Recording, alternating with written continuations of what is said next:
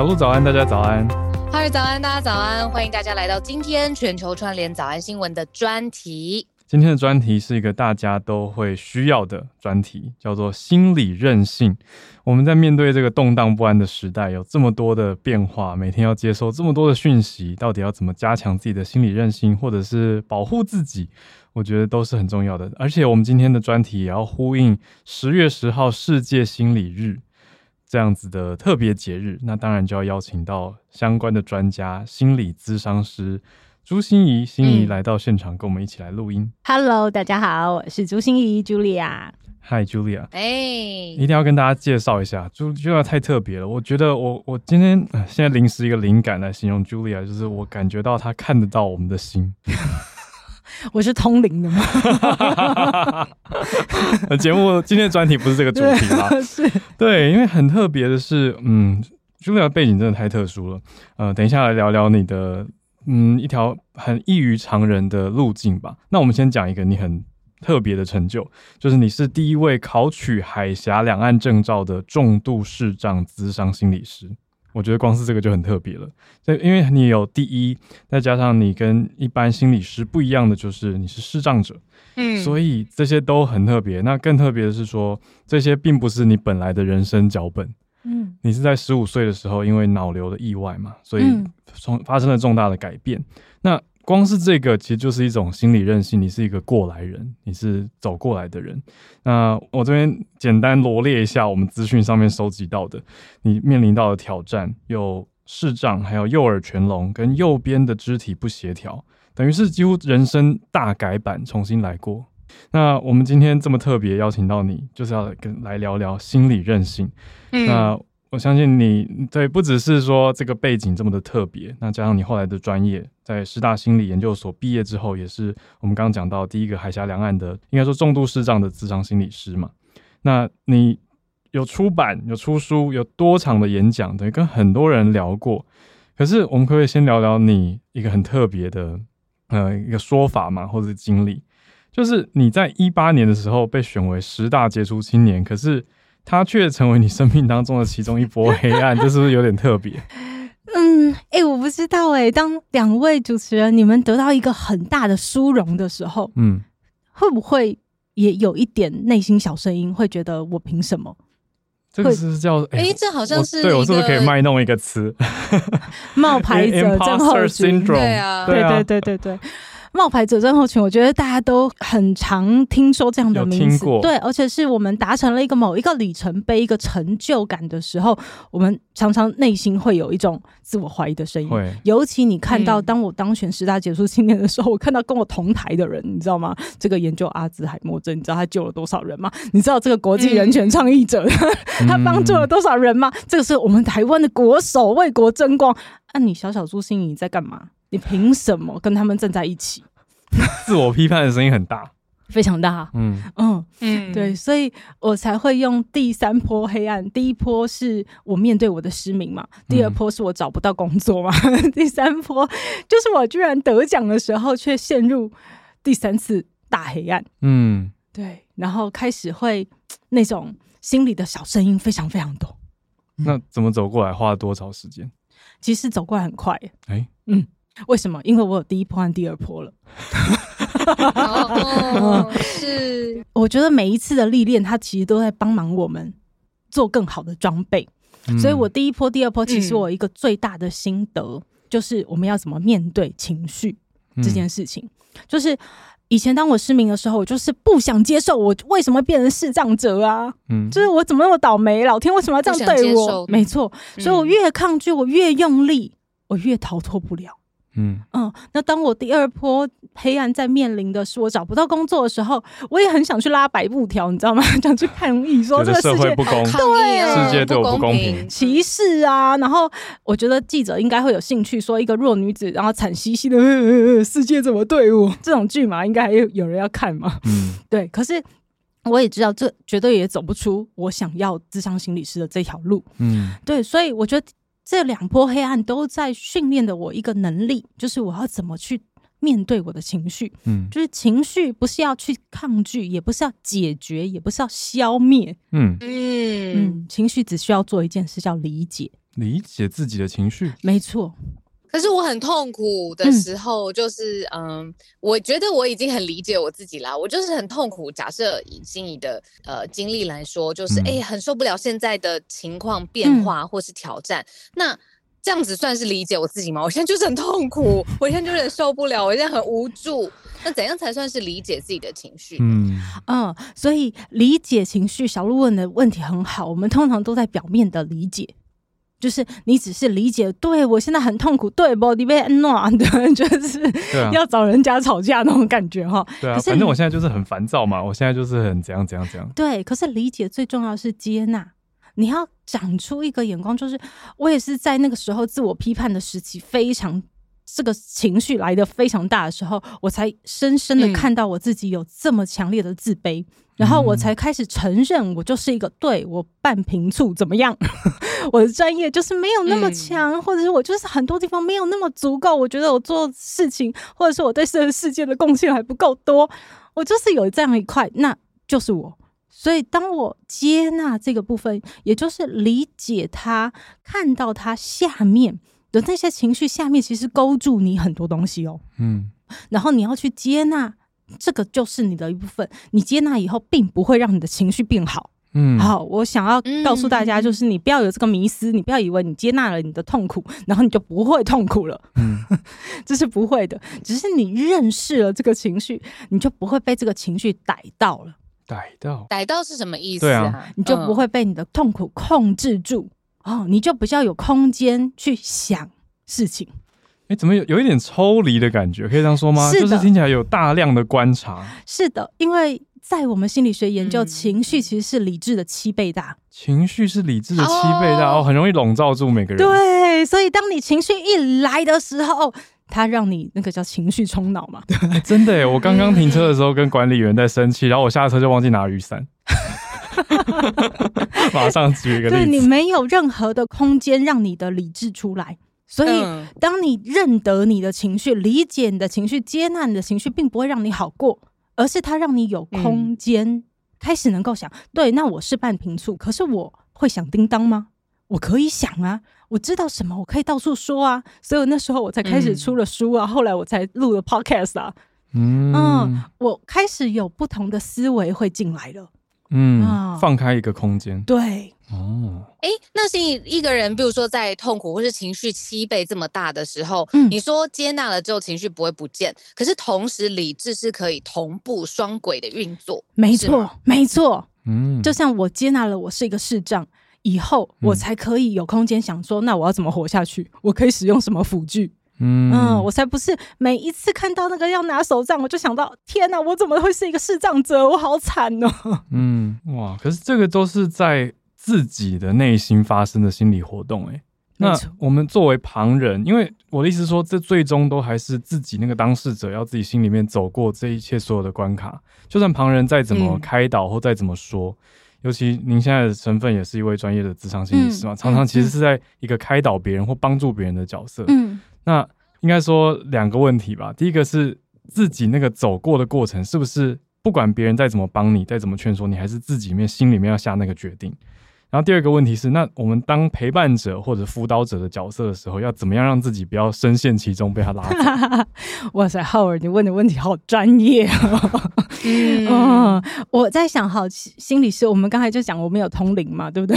嗯、所以我觉得最主要，我们一开始在心理师在做的事，就是在协助你去理解你的情绪。嗯嗯，所以我们没有指责，没有批判，我们只是看着你到底发生了什么，这个情绪怎么那么大？嗯、为什么这个事件会让你有这么强烈的情绪冲击，然后痛和苦是不同的，你知道吗？痛就是每一个人都会痛，撞到了就会痛。嗯，可是你一直把那个痛紧紧握着，它就会变成苦。嗯，所以是什么让你把痛变成了苦，一直在身上？好、嗯哦，所以这个是我们心理师最主要，我觉得在协助大家理解自己的情绪，看见自己的情绪，嗯、然后我们才会。帮他有一点转化，看看有没有什么不同的可能性，好，有没有什么不同的思考的空间？哇，嗯嗯，我们可以倒转一下时光吗？因为你第一次来全球串联早安新闻，嗯、呃，我想要请你回顾一下您刚刚自己有提到的第一波人生的黑暗，现在可以拿来当成一个案例跟大家分享了吗？您是怎么走过来？十五岁那一年，这个问题哈，你知道，就是浩尔在问说怎么走过来的。我跟你讲，走过来的，我可能要讲个五天五夜，然 后 就是啊、呃，很辛苦很长的一段。对，因为我相信每一个人的心理调试的过程，像我刚才叙述，有没有先理解情绪，然后你理智才有空间，然后你还要做出行动，嗯，那都是一个。个前进一步，退后两步，然后前进三步，又再退后一步的那个历程，嗯、来来回回拉拉扯扯。我相信两位一定是这样，嗯、就是你不会有一刻是突然看开了说，说啊，是我就接纳我自己是个视障者了，我好喜欢我是个视障者哦，大概不会有这种突然一夕开窍，嗯，嗯，但是你会有慢慢的感觉。那我觉得我自己是第一波黑暗有一个。特别大的转折点吧，就是我爸爸硬逼着我拿手杖的这件事情。哦，嗯嗯，对，因为我觉得手杖对我们来说就是自我接纳最难的一关。嗯，因因为呃，拿手杖，你知道，你根本不需要跟别人说我是视障，嗯、人家看到就知道哦，你是车美。嗯 嗯、对，所以我觉得所有的身心障碍者都一样，就是当我们要拿出一些辅具。嗯哦，比如说我们要拿望远镜，我们要开始戴助听器，我们要带助行器，嗯，那都是在啊承认我们自己真的不一样了，就是我们在最痛苦的自我接纳的过程。它是一个关卡，对，所以我觉得是拿手杖这件事情让我又无奈，但是又开始又有希望的去接受的是啊，那我可以成为一个什么样的视障者？嗯，那那当时的心里是害怕的。嗯你说拿手杖吗？就是对于你说家里的重要角色父亲，嗯，说你一定要拿，你不拿。你心里面是生气，还是其实情绪是很综合的，对不对？很综合，很综合。嗯嗯，它是有一点戏剧化的过程哦。如果大家有兴趣，可以看那个劳动部拍的一部叫《微电影相信》，打这部相信就会看到，我爸爸是真的是用拐骗的方法让我用手杖。啊，手杖可以怎么拐骗？他不就是你手必须要去拿一个拐杖吗？他一开始就跟我讲说，呃，你你不用拿手杖，你勾着爸爸，爸爸带你上学。哦、所以我就很喜欢上学，我就跟着他上学了。嗯、然后过了一个月，我爸就说：“哎、欸，把手杖拿出来哦，就像是那个项链啊，有没有？就是你就戴在身上就好，你不用使用，勾着爸爸还是一起上学。”哦，一步一步的。对，然后很有智慧哦，很有智慧。然后到后来他就说：“啊，那心怡，爸爸看你走的很好，你把手杖拿出来哈，爸爸跟你一起走。”然后他就跟着我一起走，嗯、然后后来在一个月，他就会说：“哦，你走的非常好，我看你路线都认得了。我往后退一步，有任何困难就往后看，爸爸就在后面，不要担心。”嗯，循序渐进的，很可怕的拐骗。然后我就最后那一刻来了，就是我要一个人去上学，拿着手杖。那那一天我真的是视死如归啊！然后我就差一个六线道的大马路，我就在那里摔倒了。然后 我很逞强啊，我很硬跟啊，而且是上班巅峰时间，所以我就赶快假装没事站起来啊，然后拍拍屁股啊，然后赶快走进我的教室，然后我摸到了我的位置坐下以后，我就开始放声大哭。哇！我就觉得怎么会这么可怜？然后有一个同学他就来上课了，他就来跟我打招呼。其实我怀疑他眼睛应该也不太好，他没看到我在哭嘛。他就跟我讲说：“哎、欸，心怡，你今天怎么又早来学校啊？”我就说：“哦。”他就说：“一定是你爸要送你来的哈。”我跟你讲，真的是哪壶不开提哪壶。我当天最伤心，非常生气，然后我就大骂说：“我爸说再也不会送我来了。”然后他就说：“嗯啊，可是我刚才才在校门口看到他耶，大哭哎、欸，这个 你知道发生什么事？他就是默默一直看着你，对。”他其实没有走啊，完全没有，他一直在看着我。可是他也让你跌倒是吗？对，身为一个孩子的心情，真的就像浩儿说的一样，很生气。我想跑去校门口打他，可是应该来不及。所以 他那天怎么骗你？他那天是说他有事，不没有没有，他说我走的非常好。以后我都自己一个人走。哦，你说前几天因为都走的很好 啊、呃？不是前几天，前几个月。他陪你走了几个月了？对，他已经陪我几个月了。所以我那时候去到辅导师大骂，怎么会有这种爸爸？然后那时候对辅导老师很好哦，就像我刚才跟大家说一样，我们要先理解情绪，所以别人情绪很大的时候，请你就嗯哼啊，对，好可怜哦，辛苦你了，请千万不要想要去安慰他、劝勉他、开导他，对，他只会觉得你不懂我，嗯，嗯，所以当我的情绪被他理解，被辅导老师接住。以后他就要送我回教室做早自习，那时候我就有一点空间容纳那个思维，有一点不同的想法进来。那时候辅导老师就会问我说：“那心怡，你知道你爸爸为什么要这么做吗？”哦，这个时候已经比较理智的回来了。对，对，那时候我们才能讨论。那时候我也才知道，我我真的太固执了。就是我爸大概怎么开导我都没用，嗯、所以 所以有有点你你突然多了一个眼光，嗯、回头看了过去这几个月发生的事情，嗯、好像多领悟到说啊，原来爸爸用心在这里。对，所以我我知道我一定要拿起我心里的白手杖，不管我这一根手杖拿不拿得出来，嗯、但是我自己必须得接纳我自己，我才有可能往前走，要不然再爱我的人都只能在后面看着我。嗯，哇，这个故事太精彩了。心怡，我们一直有聊到说要有有一个眼光，嗯、然后就是不同的，比如说让理智有空间可以运作，有不同的想法。可是我注意到你刚才在分享的时候，你用了一个动词，你说我们一定要长出一个眼光，这个让我很好奇。就是一般人在面对情绪的时候，他已经很大了，但我们怎么训练自己要长出这个能力，好像是锻炼肌肉一样。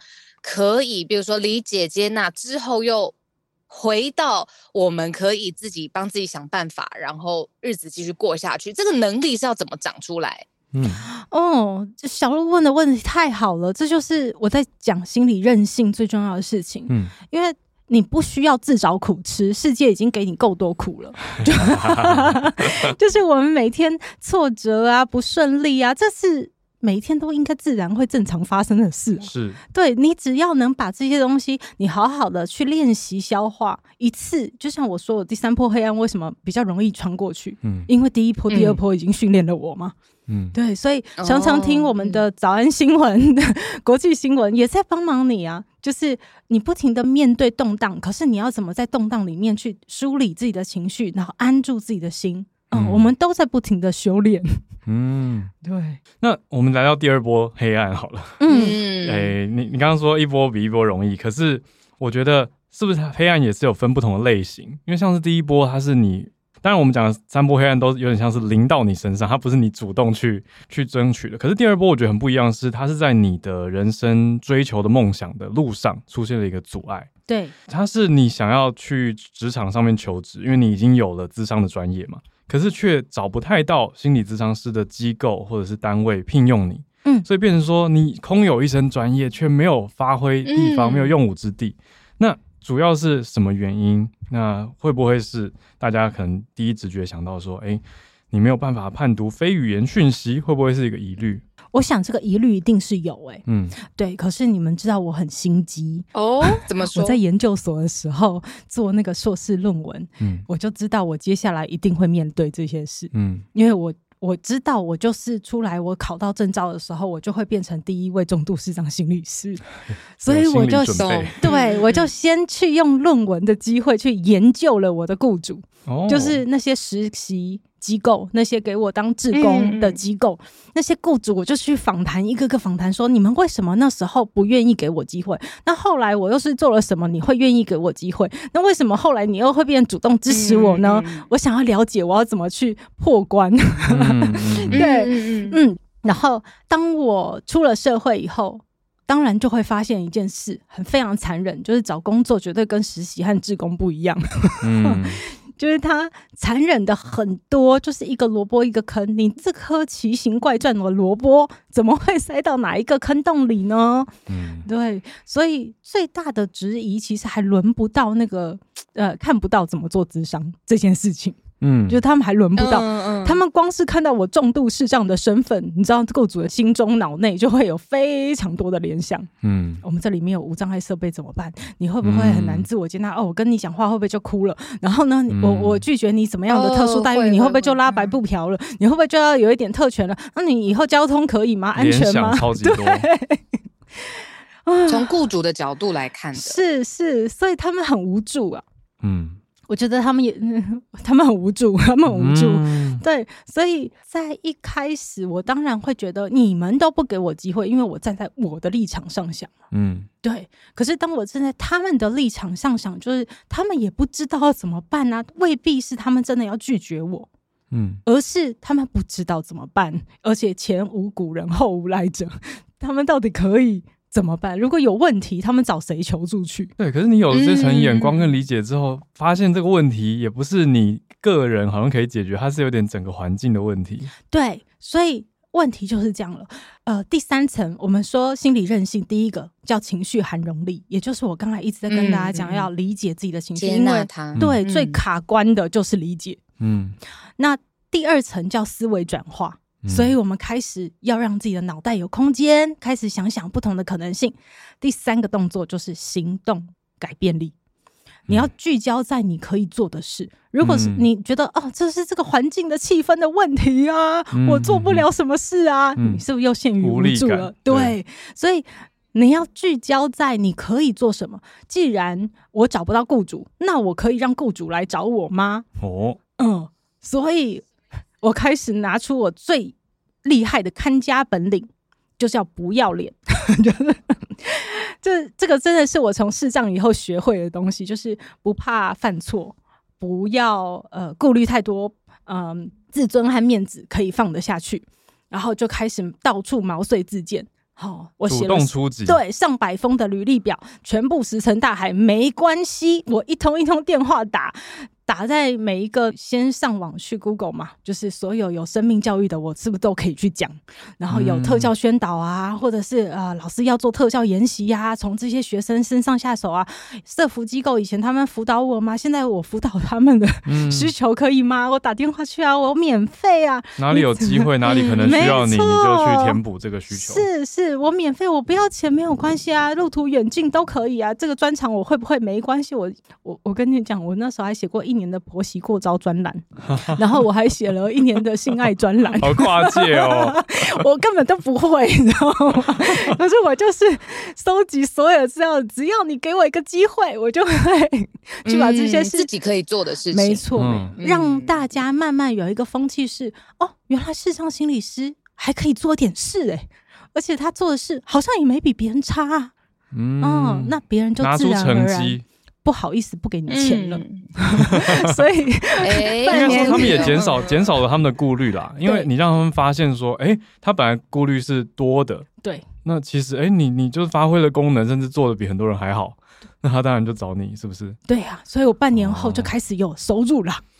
哇！哦，半年的时间比我想象中短很多哎、欸，真的，就是感觉从对啊，可是感觉是超忙的半年吧？听起来忙到不行的半年。嗯，可是我就是要跟大家讲，起步其实真的比较难，可是起步没你想象中的那么难。嗯，就是、嗯、对，我们可以可以跨出这一步的。但是不要把自己先吓死就好，嗯，不要把自己先。对啊，你看这一个那么大环境的事情，对不对？嗯、你觉得很难克服的事，然后就开始起步做，半年开始也就有突破了。嗯、对，所以如果先把自己吓死之后，就出不去了，对吧？没错。我要问一个关键问题，就是那个当下，我们人是不是要先相信有可能跟有希望，才有办法去付诸行动？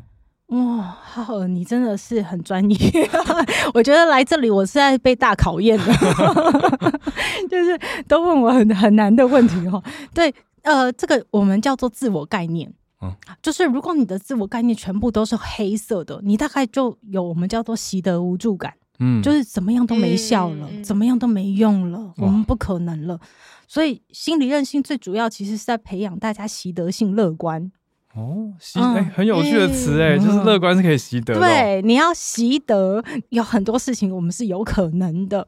这乐观、悲观不是天生注定不能改的，它是可以调整的，对不对？对，我们说习得性乐观和真正的个性上的乐观，的确是有很大的差别。哦，嗯，习得性乐观是自我效能，嗯嗯，就是你做觉得有可能有改变，那这个就牵涉到你你的自我概念够不够稳定。嗯。嗯，还是如果你、欸、怎么会是用稳定这个字？嗯嗯、我也好奇。哦。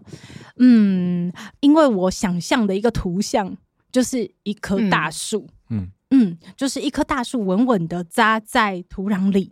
那外面的声音非常多，就像是我们的国际新闻哦，嗯、流动的非常的快，嗯、所以我们的树叶会一直飘来飘去，飘来飘去。嗯、对，可是我们的主干，我们的根如果是稳定的，嗯，就比较不会被这些声音所左右。嗯。嗯哎、欸，我还很好奇的就是，嗯，习得的乐观跟我们之前说，哎、欸，我们要累积一个小小的胜利或小小的一个进步，然后把它累积起来，就变成了我相信我自己可以，这个是一样的意思吗？你要怎么习得那个乐观？非常好，非常好。这小鹿说的这个就是习得性乐观呐、啊，哦、就是你从你的经验里面去学。好，我跟大家说一下哈，我们的自我概念到底是怎么发展出来的？从一开始，嗯、我们一定是跟别人比较发展出来的。嗯，哦，就是你跟别人比以后，发现哎、欸，我英文口说还不错、哦，比别人好或比别人差。对，你一定是从比较，因为我们人就是透过比较来感觉自己是不是好。哦，好，这是第一个层次。嗯、所以小鹿一定也感觉自己有很多地方比别人好，那个是你的优势。但是没有啊，完全真的没有、啊、真的吗？浩尔说两个是反过来的，太多了、欸。我觉得我很佩服你的一件事、欸，哎，我觉得你，我很佩服你，你访问那些大咖。的时候，我觉得你都很稳定的站上去、欸，哎，这是真的，很稳定。对，我觉得我就是一个 没钱拿，真的吗？我觉得我就是一个很孬种的人呢、欸。真的好，所以这是我们的第第一阶段。可是我们如果一直用比较，嗯，哈，来感觉自己是不是强大的，很好，对，对，对你就会一下比赢，一下比输，嗯嗯。所以我们要走到第二层级，第二层级就是从付出、从帮助、从给。什么东西上面来感觉付出？对，所以比如说很多人当志工，对不对？嗯嗯，为什么现在学校要有志愿服务？其实你从付出里面会去感觉到，哎，其实原来我可以做这些，原来我轻轻的唱一首歌，原来可以带带给老人家这样的快乐，原来我一个举手之劳，我开心了一整天，我觉得我好棒，好有价值。嗯嗯，嗯，自我概念对。嗯、然后第三层级其实是在接纳自己的黑暗面。啊，就像我刚才说，我是个孬种，其实我还可以说我是个小心眼、爱嫉妒的人。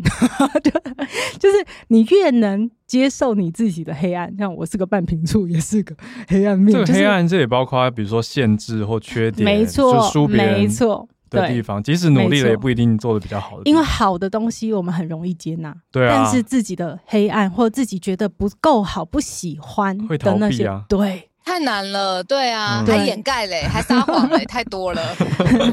可是你知道这些东西都在累积我们的习得性乐观。嘿嗯，就是为什么？你你比较就会发现自己的优势，当然就累积了自己的习得性乐观，你就会比较有自信，对不对？觉得自己哎、欸，这个做的还不错。对，然后当你有能付出、能给，你就会感觉自己的价值感。对啊，你就要把那些东西累积起来。嗯、然后当你接纳自己，其实会有一种爽感。嗯，会啊，会啊，因为你会活得比较自在，比较洒脱，知道自己的专长跟对这个世界可以有什么正面的贡献。没错，没错，嗯嗯，这是不是就是我们常常在什么哲学书里面说，你要真正认识你自己，就是有各方面，你说从比较，然后从付出努力，嗯、然后最后我接纳我的各方各面，阴暗面也好，黑暗面也好，嗯嗯嗯嗯、然后完整的认识自己，然后呢就可以遭逢巨变挺过来吗？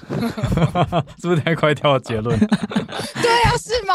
有那么简单吗？你，你就会拥有很好的资本帮助你，嗯，嗯，遭逢巨变的时候有可能挺过来。你看我说的那么保守，资本比较稍微雄厚一点，资本雄就是那棵树哦，它树干和树根比较稳定哦、嗯。但是因为你上面你在一个冰岛，对不对？那么冷，然后所有的树都枯萎了，或者是树树叶都掉了，台风来。对，可是明年在春天的时候。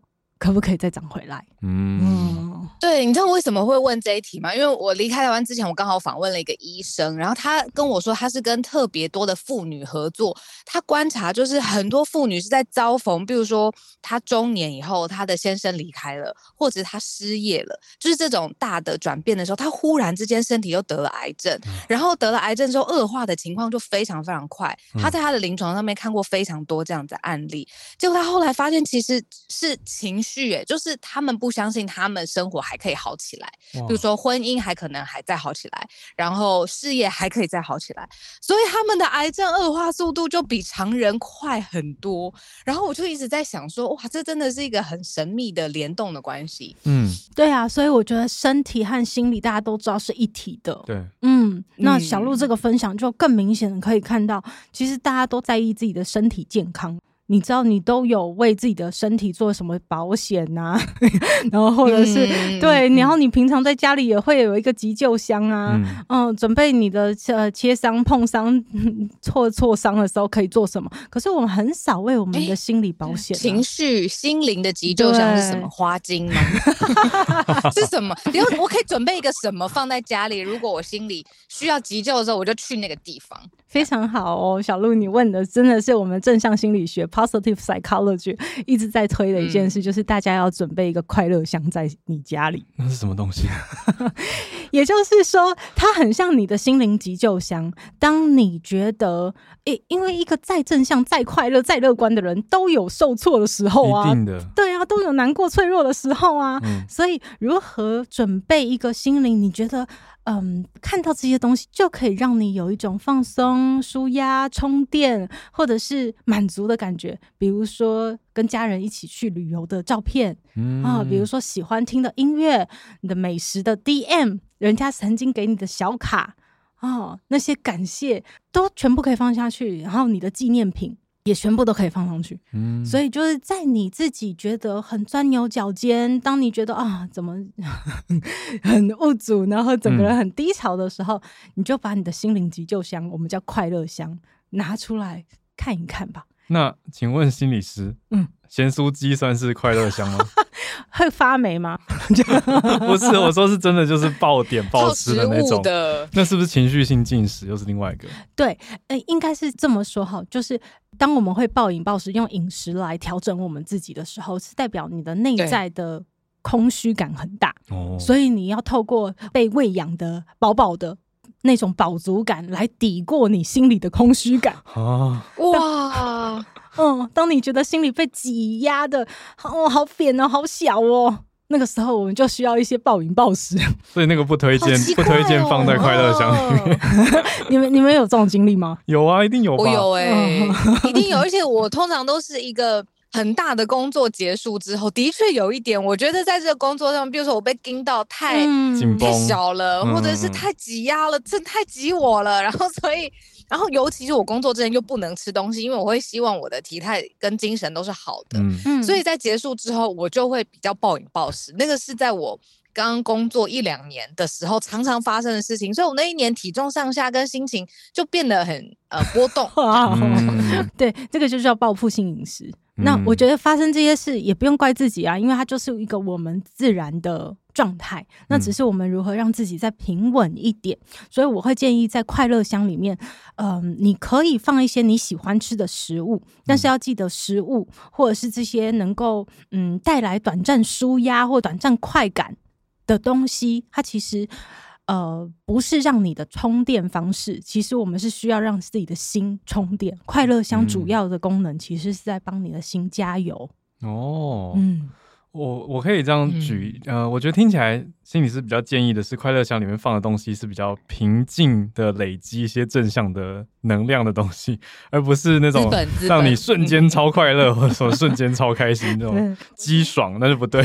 对，我现在就问我说，我一定要在我的快乐箱里面放上按摩小姐的名片，这个 OK 吗？对，我说也可以啦，不行吧？这个激爽了，就是按摩按摩一下 OK，但是一个礼拜就只能。按摩一小时哦，我会想到不错的是，比如说我我最近在做一个尝试，就我我会把我一些收到正向的评价截图存起来。需要，我们很需要，我也需要，这个是好的，对不对？对对哦，因为在你遇到一些黑粉、遇到一些酸民，对的时候，你必须得拿出来看一看啊。就是我不是个。呃，乱讲话的人，我也不是一个非常不负责任，我也都听到大家的声音，可是有些东西我就不认同，我就不会做。嗯，那还是有那么多人挺我、支持我。嗯，嗯，自我提醒吗？嗯、对对。哦，哎，讲到黑粉这件事情很特别，因为最近选战有一点快要接近呃最白热化的时间了，然后我就发现网络上面出现很多各式各样的声音。有的时候呢，各式各样的声音，也就是互相自己讨论，然后互相就叫骂了起来。嗯，然后我就觉得，哎、欸，网络真的是一个蛮可怕的地方，它就有这种吞噬，然后批判的声音。可是我觉得更可怕的事情是，当别人怎么说你，然后你忽然之间这个。别人说你的这个角度，就变成自己说自己的角度。我觉得这个是网络上面互相攻击上面最可怕的一个吞噬的力量。心怡怎么看这个关于自我批判的声音？你可以说的更具体一些吗？比如说，你说别人批判你的声音，变成你自己批判自己的声音，是像什么样？我觉得是别人写的一句话。对，一句话变成自己心里面一直在重播的那句话，然后会自我怀疑，说我是不是真的是他写的这样？我是不是这样呢？对啊，会有可怕呢？是 怀疑还是一个肯定句？就是说，对，我就是一个这么糟糕的人了，还是说，哎，我真的是这么糟糕吗？我就是怀疑耶，然后甚至有一点想说，哎，是不是自己的某些黑暗，或是自己没有注意到的死角被发现了，或者被看，被看到了？对，那种感觉。对，所以这个就是我们平常的作为工作第三层啊。他要接受自己的黑暗面。如果他真的就勾到了你的黑暗面，勾到了你很不愿意接受的自己，像我最近就有一个这样的感觉，你知道，就是当我的团队，嗯，有其实我应该觉得哦，我有一个团队真棒，因为他们真的处处为我设想，可是他们常常给我一些建议嘛，然后或者是我一些没有注意到的事，他们都在为我设想。其实我应该心存很感谢，可是我突然发现，有一天我心里的第一个声音，居然是。我是老板哎，我怎么会错？嗯，对，那个时候我就会发现说，哦，他真的勾到我的黑暗面了。就是我是一个非常容易骄傲自大的人。嗯 嗯，对，所以是那个黑暗面，你没有好好的看懂他，所以他常常不自主的出来，然后帮你做主了。但是我刚才就跟大家说，理解他，你就不会被他控制。嗯嗯，我们认得、接纳这些东西，就不会被他控制。所以我发现，哦，原来我这个功课还没做完。就是、哦，对，所以如果、嗯、那些批评指责，其实是会让你勾到你自己的黑暗面，嗯，不愿意承认的，嗯、那我就会鼓励大家，这是个千载难逢的好时机呀、啊。我们就来来做做功课，自我醒视，对对对对对，回顾一下。那如果是你开始有一点自我怀疑，有点不确定，那就可以跟别人谈谈嘛，多方求证一下。嗯嗯，怎么谈？比如说，我真的是这样的人吗？可是身边身边的人是不是会为了安慰你，然后说不会啊，不会啊，你怎么会呢？那表示你交的不是一面镜子哈。我我我，嗯，是你的朋友选择有问题。对我交朋友人都过度的偏颇。我我有一集我。有一集的那个 podcast 就是要教大家说，你如何让别人愿意当你的镜子，而不是当呃，就是如何让别人就是夸夸团，对，愿意跟你说真话，这原来也是一种要学习的事情哦。哎，这个好重要哎，对对，哇，那这个这个 podcast 我们要怎么找到？非常好，好，我就等你这一句了，赶快赶快，我要去找。好好，大家一定要听朱心怡说心里话。嗯，对，就心里说心里话。我不只是会有呃我自己的单口的分享，就是我会分享一些我在呃身边发生的故事，我生活里发生的故事，我亲朋好友发生的故事，或者是我物谈室里的故事，我也都会把这些故事改编，然后融合，然后给大家一些心灵的解方。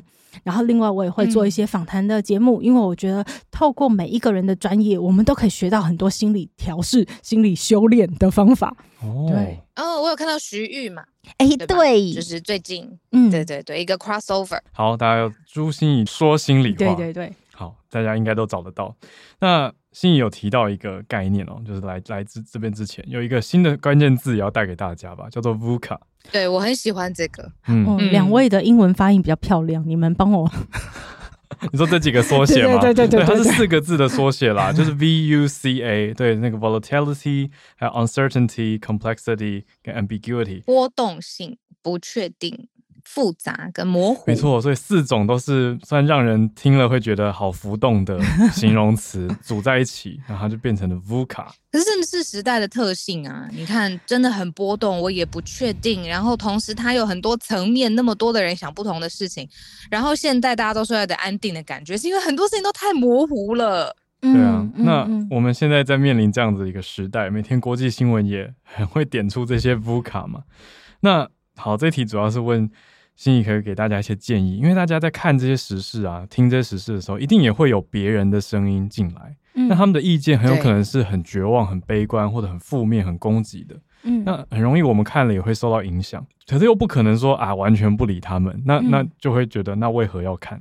这个时候大家心态上怎么去调试，可以比较能够持平一些呢？呃，我在谈这种面对波动的情况里面，其实在我整个 podcast 里面都是在谈这件事情啊，嗯、所以我才会一直说心理韧性是我觉得能穿越现代这个世界最重要的一个心理修炼。嗯、就是心理韧性的意思，其实不是我们很强哦，绝对不是很强的意思哦，哦嗯，而是一个回弹力。回弹，你可以想象吗？就是嗯，一个杯子摔在地上，它破了。回得来吗？那种柔软度很好，对，它回不来，回不来，回不来。对，所以我们要学的是像橡皮筋一样回弹力，有弹性。对，所以你看有几个要素嘛，弹性。所以你的思维要如何保持有弹性？不是非黑即白的，不是僵化，不是那个不是好就是坏，不是对就是错，不是这样就一定是那样。好，你越陷入这个里面的时候，你的思维就转不出去了。很容易钻牛角尖了。嗯，那第二个是橡皮筋一定是软的，它才回弹的回来。嗯，所以我们要怎么样让自己的心变软？嗯，好，不是你很软心肠的那个意思哈，哦，是如何让你的心不要变得僵硬、很硬。嗯，好，就是你的自尊啊、面子啊放不下啊，很怕犯错，很怕丢脸啊，然后一定要在安全区域啊。如果出去人家骂我怎么办呢？就是如果我们越不敢让我们自己跨出那个舒适圈的时候，你的心就很越来越僵硬，越来越硬。嗯嗯，对，所以在面对现在的局势动荡的时候，我真的觉得、嗯、真的蛮动荡的。对，只有弹性和柔软这两个最重要的心理的功夫，能够帮我们来穿越这个时代。我想到一个很有趣的问题，就是我们常在讲国际不同的国家嘛，那我想要谈的是文化会不会影响大家的心理？层面就是说，有的文化是不是我们常在讲说，比如说什么矽谷，矽谷很鼓励大家犯错，然后你不要害怕创业失败，你失败以后你下一个创业可能会更好。那相比之下，我们常在讲亚洲或者是华人文化很容易会，哦，这很大的问题，对不对？就是我意思说，错了就躺在地上了，嗯、不能错。对，那那我是想说，用一种积极的角度去看啊，我们是不是？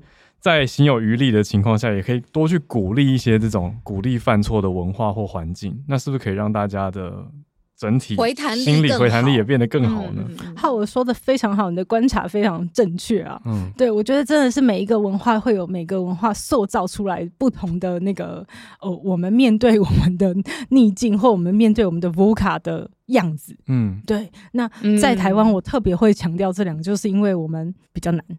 就是大家很怕犯错，真的。对，对，所以我就说，其实我觉得那个失明啊，或者是求职不顺利啊，除了教会我这个情绪的理解，我觉得教我最大的一个功课就是不要脸。你知道，当一个视障者哦，你去哪里都要求助，嗯，GPS 是在嘴巴上的，然后你要不停的说不好意思，请帮忙我。以前我们都会觉得这个好丢脸哦，可是你就先卡关。对，可是你会发现，原来你是在给别人一个恩惠，因为有些人真的不想鸟你，可是有些人他就会觉得很快乐，能帮上你的忙。讲出来开口以后，就会有人发现说：“哎，我可以帮你。”对，哦，他的自我概念就对对，给了别人付出的机会。是啊，是啊，所以我觉得我后来才发现，这件事情就是犯错丢脸，都是我们自己。标签的，但是你犯错其实就是一个探索，不是吗？是你用不同的眼光在看他，嗯嗯嗯。然后我们说不要脸的反面，其实也就是我很谦卑，我很柔软，我很愿意求助啊。嗯，对，嗯嗯。所以我们自己会常常框限住自己啊。嗯嗯嗯嗯嗯，这真的很很特别。对，就是讲很实在，因为我自己在教书，也遇到很多学生，大部分学生就是。你会感觉他明明就很专心听，然后他也有很多想法，可是你问到说有没有任何问题的时候，他们不举手的最大主因就是怕自己问出来的问题被其他同学嫌弃，或是被其他人内心不一定，人家不一定会出声嫌弃，他可能就是那种一个气氛或感受，就怕自己问错问题，或是占用别人的时间。就是这个怕都是怕在先的，嗯，可是我觉得青少年哦，如果你还是个 teenage 的这个年纪，嗯、有这个想法是算正常，在心理的发展上面。难怪国中生特别不喜欢举手，因为他特别怕，超难带的。小学生还好，小学生会一直疯狂举手，就是像百万小学堂一样。对，对，如果还是个青少年的时候，这个还可以接受，嗯、就是说他还在观察一样，在试探到底我可以怎么参与这个社会。嗯嗯嗯，对。可是如果大学了以后，你还是一直是这个样子，你的生涯的路也就走不出来了，就太多顾虑。嗯。嗯哇，今天真的很丰富哎、欸，很喜欢。就怕要教的东西或要跟大家分享的太多了。不会不会，我觉得、嗯、不会啊，因为我刚刚已经去把心仪的粉丝页还有 podcast 追起来了。欢迎谢谢小鹿。对啊，这一集没有办法聊到，因为时间篇幅的关系，没有办法谈到的概念或更深入的做法。其实平常心仪的。呃，我看到你的贴文，还有你的工作坊，还有演讲，还有呃 podcast 的主题，其实都有呃 cover 到，所以我就觉得大家也可以用这个方式去更理解，哎，心怡他在讲什么，这个我们怎么应用在日常的生活当中？对，我们今天聊不够没关系，因为还可以延伸到心仪的其他社群，还有心仪还有线上课程，还有像今天他已经教给我们的是今天没跟我们收费啊，还教给我们这个快乐箱小技巧，真的是对大家我觉得都很有帮助，真的是很开心。